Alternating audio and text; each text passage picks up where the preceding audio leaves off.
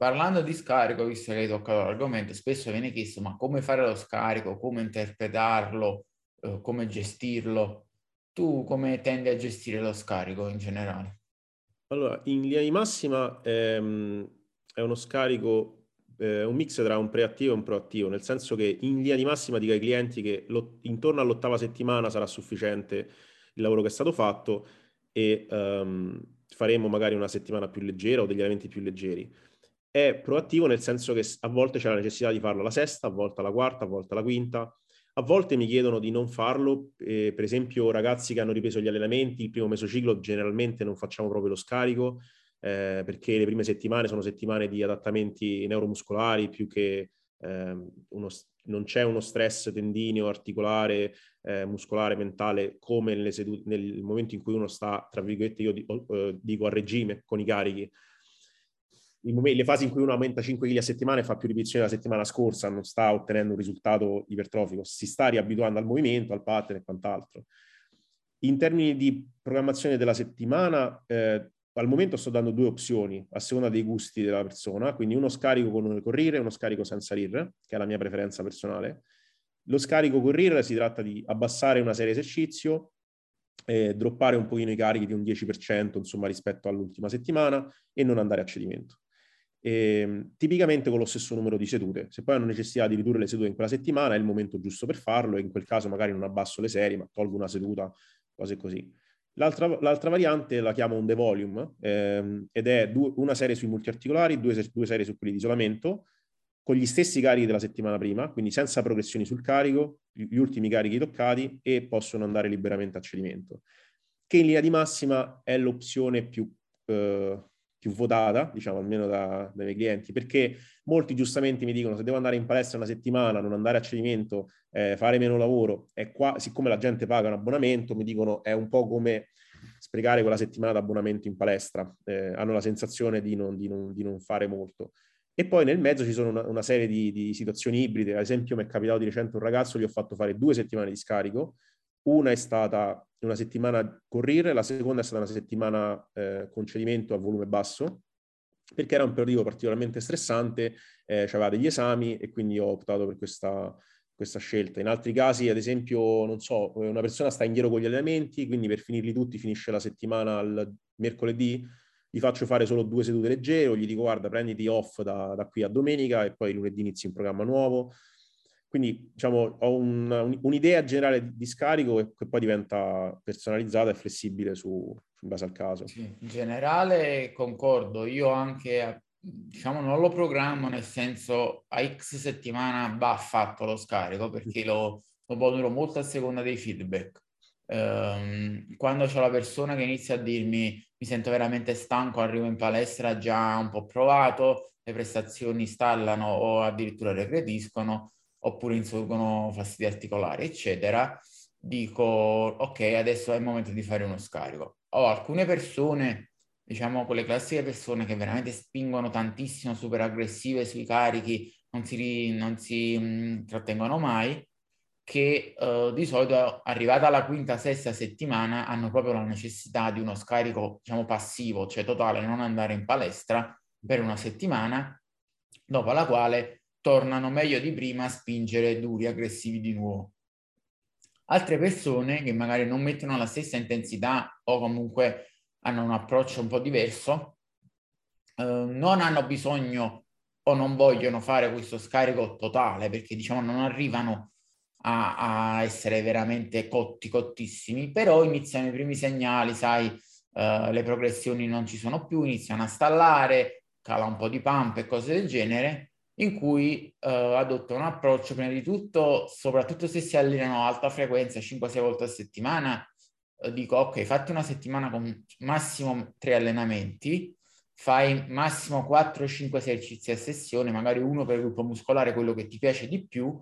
e accedimento al massimo se vuoi una sola serie per esercizio, e non lavorare su range troppo bassi, magari tieniti dalle 8 ripetizioni in su,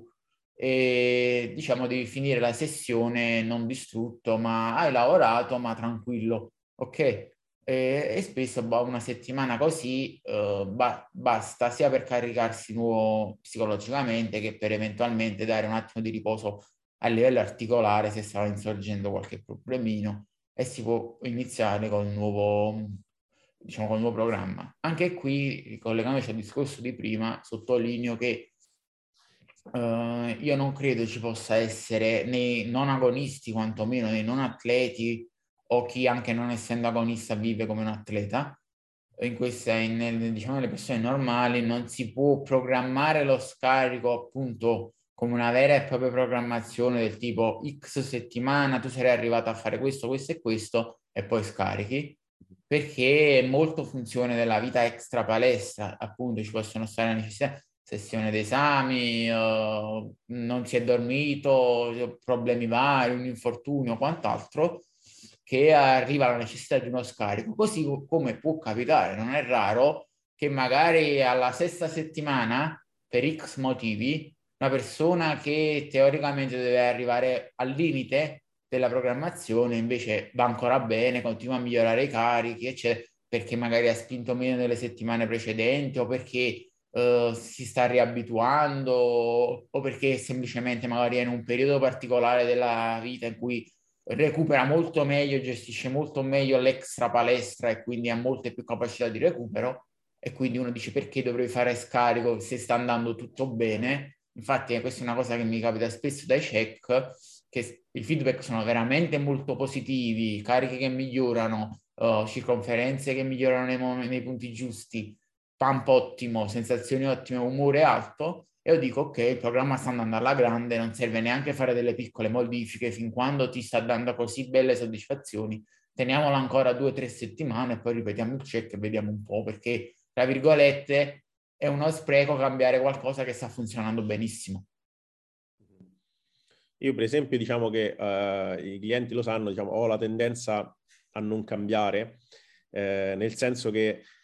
una delle cose che rimpiango di aver fatto in passato di più è quella di, probabilmente una cosa che viene dall'ambiente palestra, di cambiare, si cambia programma perché si cambia programma e uno no, eh, con i numeri della tombola butta dentro tutti gli altri esercizi nuovi. E a mio modo di vedere uno si ritrova dopo un anno che quando ritorna a quegli esercizi riparte da zero o nel giro di qualche mese rista da capo a 12 e non si va da nessuna parte. Quindi diciamo che quando io cambio qualcosa ci deve essere una motivazione eh, che è anche eh, in parte il motivo per cui quando, si, quando magari si fanno due mesocicli back to back con le stesse priorità muscolari, dove si è cambiato poco in quello prima, è normale che è possibile che qualcosa stalla prima, perché ovviamente non è che, che uno può progredire a oltranza, mentre dopo un mesociclo in cui abbiamo cambiato molto, capita che in quello dopo non c'è quasi nulla da cambiare e, ehm, e, lo scarico magari lo facciamo un po' più pesante o, e poi magari faccio uno scarico più leggero nel mesociclo successivo diciamo, come per tutte le cose, è importante che uno ha un feedback, cioè dopo che imposto uno scarico, soprattutto con un cliente nuovo, la domanda principale è ti senti riposato, cioè ti senti di nuovo motivazione alta, voglia di andare ad allenarti, buone sensazioni degli elementi, sensazioni muscolari e non pesantezza a livello articolare, pesantezza a livello tendine, perché se quelle sono sensazioni, allora lo scarico è stato fatto bene. Se la, la risposta è no oppure ni, ok, la prossima volta lo facciamo o più leggero oppure a volte lo facciamo più pesante se si sente, se per esempio perde confidenza, ci sono secondo me dei pattern motori su cui uno perde facilmente confidenza col carico, eh, allora magari in quelli gli dico ok facciamo una serie con quel carico così non perdi anche in quella settimana il feeling con quell'esercizio, con quel pattern e sugli altri vai più leggero, tanto se perdi, non puoi perdere la confidenza con Carla al cavo, ok? Su un RDL può capitare, allora piuttosto che eh, abbassare il peso, gli faccio togliere un paio di ripetizioni, non andare a cedimento, ma tocchiamo quel peso anche in quella settimana. Eh, cioè sembra che un po' una, una filastrocca che uno si ripete, ma le cose vanno personalizzate eh, raccogliendo informazioni, facendo le giuste domande eh, e, e, ragionando in modo appropriato sulle risposte che ci vengono date. Sì, per questo che poi alla fine io continuo a sottolineare il fatto che la programmazione di palestra come comunemente immaginata fondamentalmente è teorica, sta solo sulla carta, non esiste perché non, non, esiste che uno dice ok si deve passare dal 3x6 al 3x8 oppure dal 75% all'80% del massimale, cose del genere, perché è relativo. Fondamentalmente la progressione in palestra è fai un po' di carico in più con le stesse ripetizioni o un po' di ripetizioni in più con lo stesso carico, eh, curando l'esecuzione sempre, eccetera. Se non riesci a fare questo per uh, più settimane consecutive, ok, c'è qualcosa da rivedere. Quella è la progressione in palestra fondamentalmente. Eh, I discorsi di percentuali, programmazioni, schemi precisi, uh, predeterminati, che cambiano a settimane predeterminate, eccetera, sono discorsi diversi più relativi al mondo sportivo e più relativi a una questione del la persona si adatta al programma e non il programma si adatta alla persona. Io lo sottolineo perché so che è un punto critico del settore, perché in tutti i corsi di formazione, eccetera, vengono sempre divulgate queste cose, cioè la progressione si fa così, questo è lo schema di progressione, questa è la cosa, lo scarico si fa X settimana, via dicendo, quando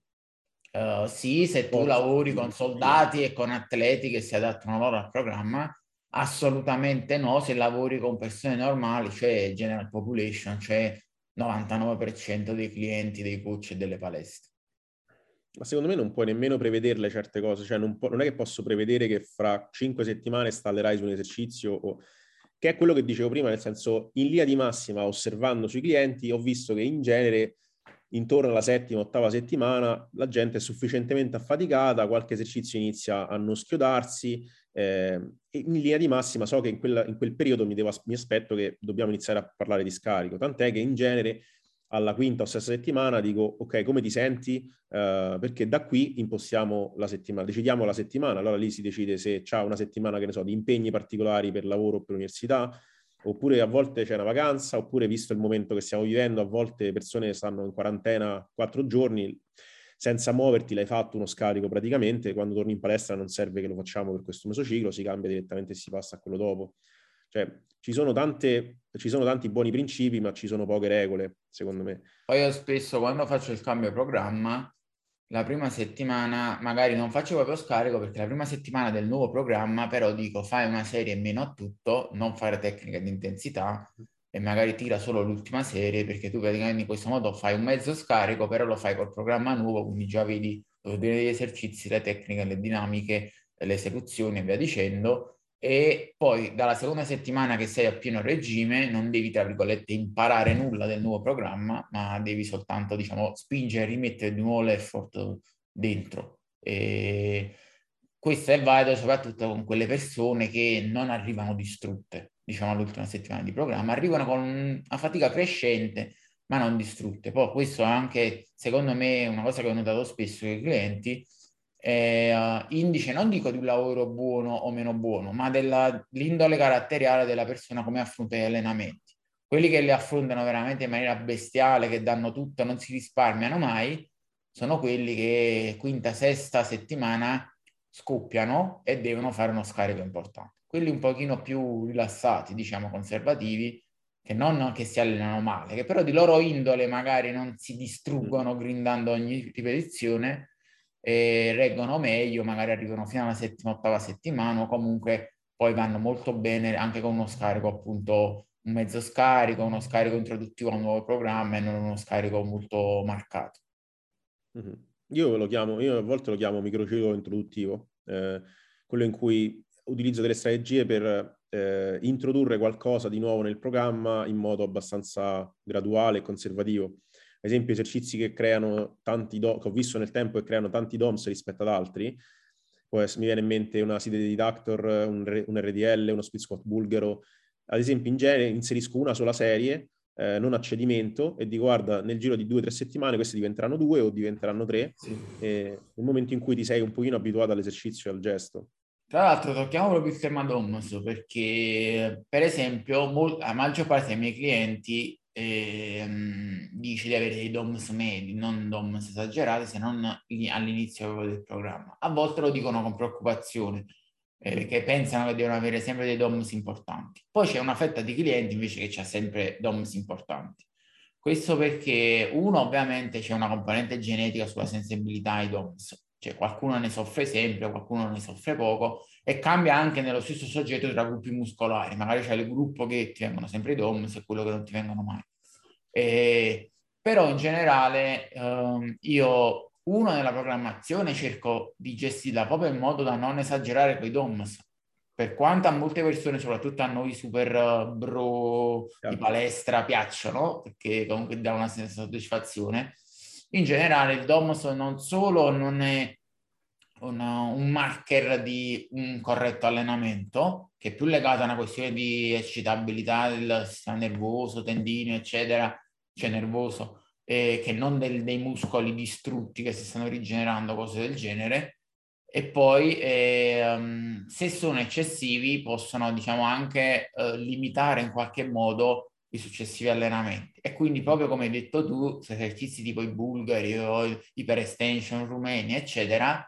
magari faccio una progressione di, di serie, parto con una o due serie solo e poi arrivo a 3-4 magari. Eh, in questo modo, facendolo graduale, anche quando si arriva magari a fare quattro serie, non, non ci sono quei domus devastanti come se parti subito a fare quattro serie al cambio programma.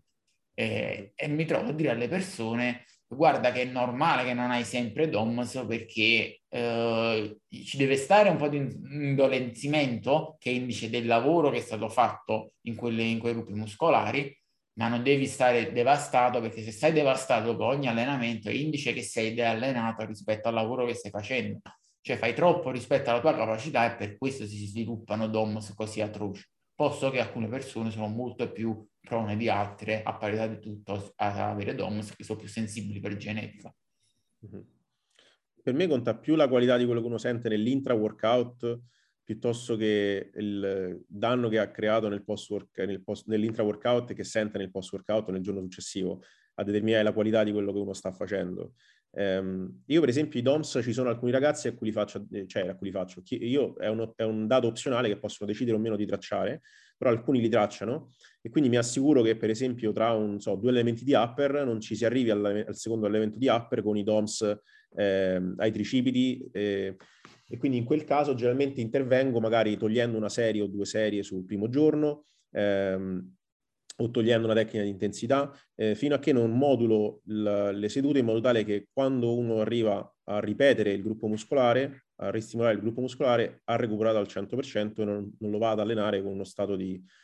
eh, di, di indolenzimento eh, esagerato che poi, come dicevi tu, ridurre l'output e ridurre la performance, perché è un poi, altra cosa che è meglio notare che uh, i DOMS sono inversamente proporzionali alla frequenza. Se tu alleni un gruppo muscolare tre volte a settimana, a meno che veramente non li ricerchi facendo cose devastanti con super eccentriche, con uh, esercizi con focus in allungamento, è difficilissimo che hai DOMS sensibili. Se alleni un gruppo muscolare una volta ogni sette giorni o meno, è probabile anche che con tre serie semplici di un esercizio normale poi avrai DOMS perché appunto se ti alleni una frequenza così bassa, tra virgolette, quel gruppo muscolare è quasi deallenato, per questo subito sperimenta DOMS.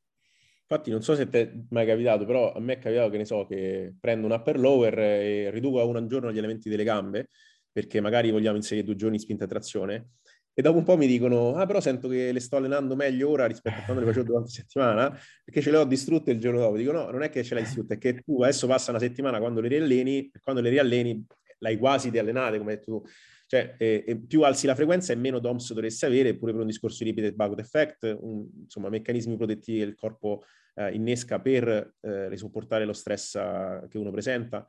Quindi in linea di massima, più è alta la frequenza e paradossalmente uno meno dovrebbe uh, sentirsi costantemente indolenzito. Se non, magari i primi, primi tempi, quando c'è un cambio di frequenza o ci sono inserimento di esercizi nuovi o cose di questo genere possono... Assolutamente. E poi parlando di frequenza, magari tocchiamo un po' l'argomento cicli di specializzazione, di cui tra l'altro recentemente ho letto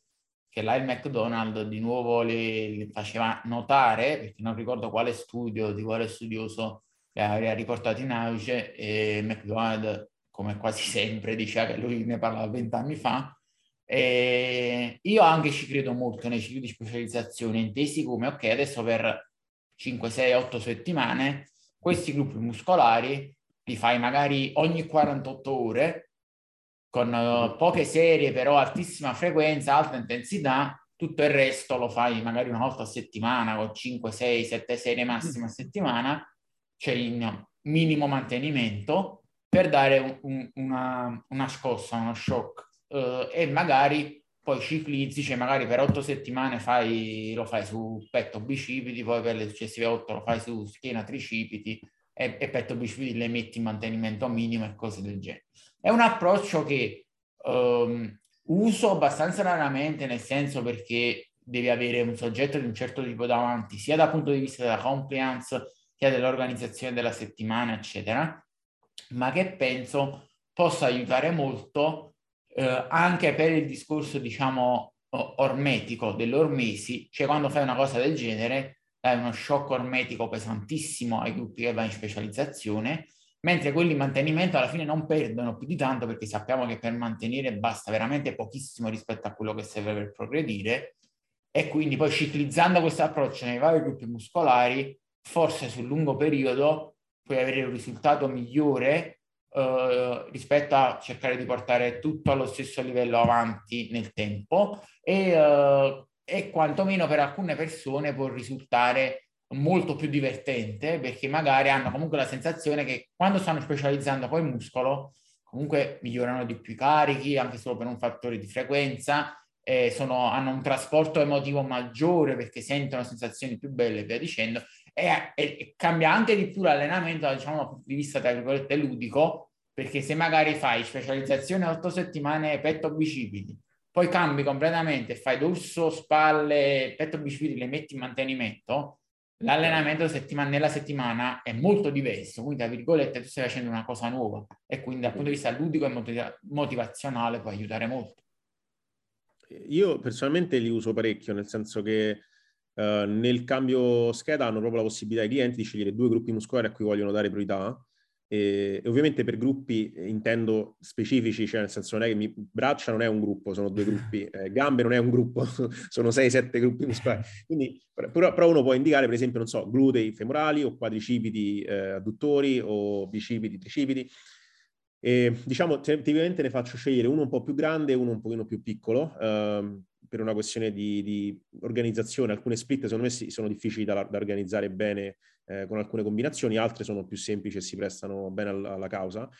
E, ehm, e, qui, e, questo l'ho consigliato soprattutto a persone che magari allora, o hanno superato la fase, diciamo, si allenano da un po' di anni e, e magari avere delle split equilibrate nel loro caso non porta più di tanto, e quindi ha senso, secondo me, alla fine quando uno non vede molti risultati ci sta a sperimentare e provare, tanto alla, alla, peggio uno ottiene lo stesso risultato, fare meno difficile, no? Perché come dicevi tu basta poco per mantenere. Quindi ci sta um, in, alzare un po' l'asticella di volume, effort e quant'altro. Um, e un po' perché ad alcuni l'ho consigliato pure perché a livello motivazionale, come dici tu, cambiare le priorità spesso mi obbliga a cambiare split, Um, ad esempio, se do priorità alle braccia, al di là di alzare la frequenza, generalmente o utilizzo una, una split in cui fanno una reverse pull una reverse push in cui le fanno a inizio seduta, oppure hanno proprio un giorno di, di braccia. Um, quindi mi porta un pochino a modificare la split, l'organizzazione della seduta, ad esempio le spalle è una cosa tipica che mi chiedono, eh, lavoro a alta frequenza, quindi magari anche 5 volte a settimana come primo esercizio della seduta in ogni seduta, un esercizio per i deltoidi laterali. Ehm, da quello che ho potuto vedere io è una cosa che piace piuttosto che dire lavoriamo in upper lower tutto l'anno e lavoriamo tutto in modo equilibrato e vediamo che esce fuori. E, ehm, e poi ovviamente... E c'è più varietà, c'è più varietà sì. di per sé. Poi aggiungo dal mio punto di vista che però è una cosa che si può prendere in considerazione per chi comunque ha, ha una buona disponibilità di giorni di allenamento. Quattro è il minimo secondo me, meglio su 5 o 6 perché là tu puoi gestire molto meglio una questione di alta frequenza in cui magari gruppi specializzazione c'hai tre allenamenti fissi o comunque uno ogni 48 ore, quindi tre o quattro a seconda della settimana e, e gli altri magari c'è uno o due tabelle in cui suddividi il resto del corpo. E ci può stare. E se sono meno di quattro sedute a settimana, secondo me è molto difficile, ehm, sia dal punto di vista gestione della split che di divertirsi in allenamento, perché poi ti capita magari che ogni allenamento devi fare esercizi pesanti, però non di quelli di specializzazione dopo nella seduta come quarto o quinto esercizio diventa pesante mentalmente anche farli e, e quindi abbastanza delicato da programmare. Per chi se lo può permettere, secondo me, dà grandi soddisfazioni e quantomeno mantiene alto il divertimento, diciamo così. Mm-hmm. Ovviamente un altro discorso è uh, se ci sono soggetti che capita che hanno alcuni gruppi, uh, tra virgolette, molto forti, molto avanti rispetto ad altri, tu quelli non li specializzi mai. Quindi diciamo la, la varietà diminuisce perché magari ruoti specializzazioni solo tra due gruppi muscolari, cioè magari una volta specializzi uh, bicipiti, pet, un altro specializzi quadricipiti e, e, tricipiti perché tutto il resto, la schiena magari è fortissima, ok? I femorali magari sono fortissimi, quindi non li specializzi mai e quindi là c'è una diminuzione di varietà. Mm-hmm. Che poi specializzazione può, vuol dire, può voler dire tante cose, eh? perché ad esempio io faccio scegliere le priorità muscolari anche a chi si allena tre volte a settimana, ma è ovvio che non è che si ritrovano una seduta solo per quei gruppi muscolari o, o, altiss- o volumi altissimi è ovvio che se mi indica delle priorità una persona che si allena 5 volte, una, una, persona che ha una split su 6, ho, mh, ho più, molto più margine di, di, giocarmela come voglio, diciamo. Eh, per, per, esempio, priorità muscolari può essere semplicemente variare, piuttosto, per esempio, scegliere un esercizio di trazione dove il focus è un po' più sull'upper back rispetto al, al dorsale e in qualche modo dare una priorità, eh, mettere una variante di spinta in cui il focus è un pochino più sui tricipiti o un'inclinazione su cui il focus è un po' più sui deltoidi frontali è una forma di, di priorizzazione della, dell'allenamento. Quindi ovviamente specializzare non è, ci, ci tengo a sottolineare che non è solo butto 20 serie a settimana e faccio quel muscolo tutti i giorni, io ma comunque, è anche la scelta accurata degli esercizi. Io comunque, in relazione al discorso di prima, uh, la specializzazione, diciamo specializzazione tra virgolette seria, cioè dici veramente voglio battere forte su questi gruppi per dare una svolta, Uh, credo che uh, la frequenza proprio come parametro in sé sia un valore molto importante e molto determinante, non solo come un mezzo per distribuire il volume totale, ma credo proprio che soprattutto in gruppi carenti l'allenarli molto spesso ad alta frequenza, oltre tutto ciò di positivo che comporta sul massimizzare il feeling, perché massimizzi la tecnica, le, le sensazioni, la propria percezione, eccetera, ogni allenamento comunque tu in qualche modo dai uno stimolo, diciamo, metabolico e epigenetico e quindi farlo in maniera molto frequente su determinati gruppi muscolari, secondo me alla lunga poi fa la differenza. Ovviamente questo non vuol dire moltiplicare all'inverosimile il volume, anche perché io, io sono convinto che anche il regime di specializzazione non serve arrivare a volumi clamorosi, cioè non serve dire faccio 40 serie a settimana divisi su tre sedute, cioè magari faccio 3-4 sedute a settimana per quel gruppo, ma anche solo di 2-3 serie allenanti ad altissimo effort e basta, ok? E quindi alla fine in settimana non arrivo neanche a 20 serie, ma intensità e frequenza molto alte per quel gruppo, secondo me possono smuovere, fare la differenza, soprattutto nel caso di gruppi carenti. Io l'ho visto con molti clienti, ho avuto molte soddisfazioni, per esempio a livello di schiena e di spalle con questo approccio. Molti soggetti magari ben piazzati, con già un buon fisico, però con chiaramente la schiena sia dorsale che l'upper back indietro rispetto al resto, e con tecniche esecutive già discrete, passati a fare qualcosa di tirata ogni 48 ore praticamente, minimo tre volte a settimana, tre, quattro volte a settimana, magari due serie di spinta orizzontale due serie di spinta verticale in una sessione, quindi tra virgolette volume bassissimo, l'ho ripetuto molto durante la settimana, ho visto già nel giro di due mesi cambiamenti sia visivi sia proprio le persone che mi dicevano eh, sento molto più stabilità, sono molto più forte negli esercizi, sento proprio il muscolo più pieno, più duro, quindi aneddoticamente io attribuisco una bella importanza al parametro frequenza in sé, che sia sia generale, come ho detto prima, o specifico per il gruppo muscolare. Ovviamente non deve passare il messaggio, ok, da domani alleno tutto 3-4 volte a settimana, perché ovviamente uno si distrugge sia a livello articolare che mentale e anche di divertimento, uh, perché l'altra frequenza è una, una potentissima arma che va bilanciata, però non si può fare su tutto contemporaneamente e va bilanciato sullo stile di vita e recupero di una persona. Ci riallacciamo anche al discorso che facevi prima tu, magari in un regime di specializzazione uno cerca anche di far cadere gli allenamenti dei gruppi specializzati nei giorni in cui, diciamo, extra palestra è un po' più rilassato, magari non il giorno che si è andato ad allenare alle 9 di sera dopo una giornata di lavoro devastante super stressato. nei periodi in cui magari c'ha più disponibilità di tempo o c'ha meno eh, impegni lavorativi o impegni universitari, insomma uno fa, la fa cadere con quelle fasi lì sicuramente. Tu come lo vedi a livello della frequenza? Credi che sia comunque un parametro così la, cui, la prima cosa su cui intervengo è quella. Uh, cioè nel senso, la prima cosa quando faccio una split è ok, vediamo come posso sfruttare le sedute che ho a disposizione per lavorare quel gruppo muscolare il più spesso possibile.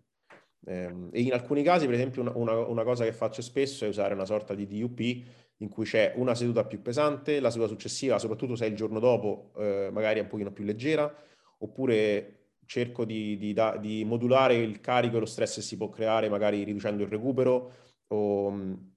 ad esempio, una cosa su, su cui ragiono in genere è la scelta degli esercizi in base al danno muscolare. Tipicamente esercizi che hanno il picco in massima contrazione si recupera più rapidamente da quelli che ce l'hanno in massimo allungamento.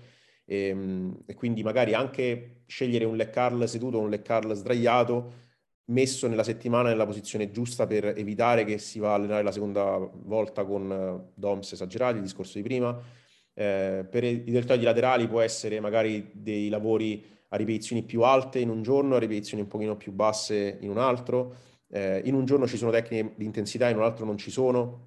Tra l'altro, eh, parlando di danno muscolare, una curiosità, eh, tu prendi qualche accorgimento nel rispetto di iniziare magari la seduta con il primo esercizio, un esercizio diciamo con un forte enfasi in allungamento tipo dips. Mhm. Alcune persone diciamo lo evitano perché pensano che incida troppo negativamente sugli esercizi successivi. Mhm. Io personalmente spesso non ho problemi a iniziare la seduta con delle dips o dei rumeni perché poi mhm. complessivamente diciamo nella programmazione della settimana gli esercizi magari successivi a quelli, se voglio uh, dargli più enfasi e non voglio farli essere penalizzati, li posso piazzare come primi esercizi in un'altra seduta. Mm, certo. È una cosa su cui eh, ragiono e ogni tanto sperimento, ma non ho una risposta definitiva, nel senso non sono con- straconvinto che ci sia una scelta migliore, però in linea di massima tendo a mettere un po' più esercizi in cui l'enfasi è sulla parte di allungamento e tendo a metterli un pochino più all'inizio della seduta. Ad esempio, se ho due esercizi di curl, eh, un curl manubri su inclinata, eh, tendo magari a metterlo di più rispetto a un preacher curl eh, manubrio, per esempio, o qualcosa in cui l'omero sta abbastanza alto, il picco è in massima contrazione, come, so, come può essere un cable bench curl cose così. In linea di massima lo faccio. Eh, poi ci sono persone che, per esempio, ovviamente valuto pure, ad esempio, le, nell'ordine dei primi due esercizi, se ho un leg curl e un hip hinge, un RDL magari,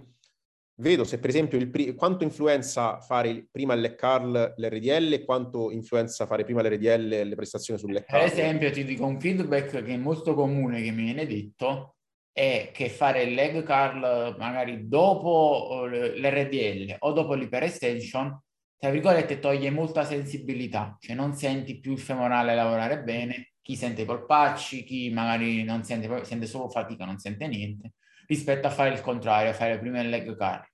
Io, diciamo, la mia ipotesi è che semplicemente un esercizio molto pesante in allungamento come RDL o hyper extension che ti va a stirare il muscolo in maniera importante, ti, tra virgolette, poi desis- poiché c'hai molta sensibilità lì, ti desensibilizza un po' per l'esercizio successivo, che non essendo così pesante come diciamo propriocezione e sensibilità perché non ti va a caricare angoli così marcati, tu non senti più. È un po' come quando per dire mangi un formaggio fortissimo e poi mangi uno più delicato dopo, quello delicato non senti niente perché sei partito con quello forte prima. L'altro aspetto che, a cui cerco di pensare è, ad esempio, sempre per parlare dell'RDL, qual è il punto su cui cedo nella catena cinetica? tipicamente cede la presa o cedono i lombari e non cedono i femorali, allora mettere un esercizio eh, per i femorali che li preaffatica, non usato come preaffaticamento, ma che rende un po' più uniforme il cedimento sul secondo esercizio, secondo me ha una, certa, ha una, ha una logica, una sua logica, eh, piuttosto che farlo dopo e su que- mi sono fermato perché? Perché non ce la facevo più di schiena, ok? Le Carl, eh, ok, ci sono arrivato che avevo i lombari cotti, non riuscivo a spingere bene i femorali a stabilizzarmi, magari proviamo una soluzione diversa o proviamo a mettere qualcosa che porti il cedimento sul muscolo target.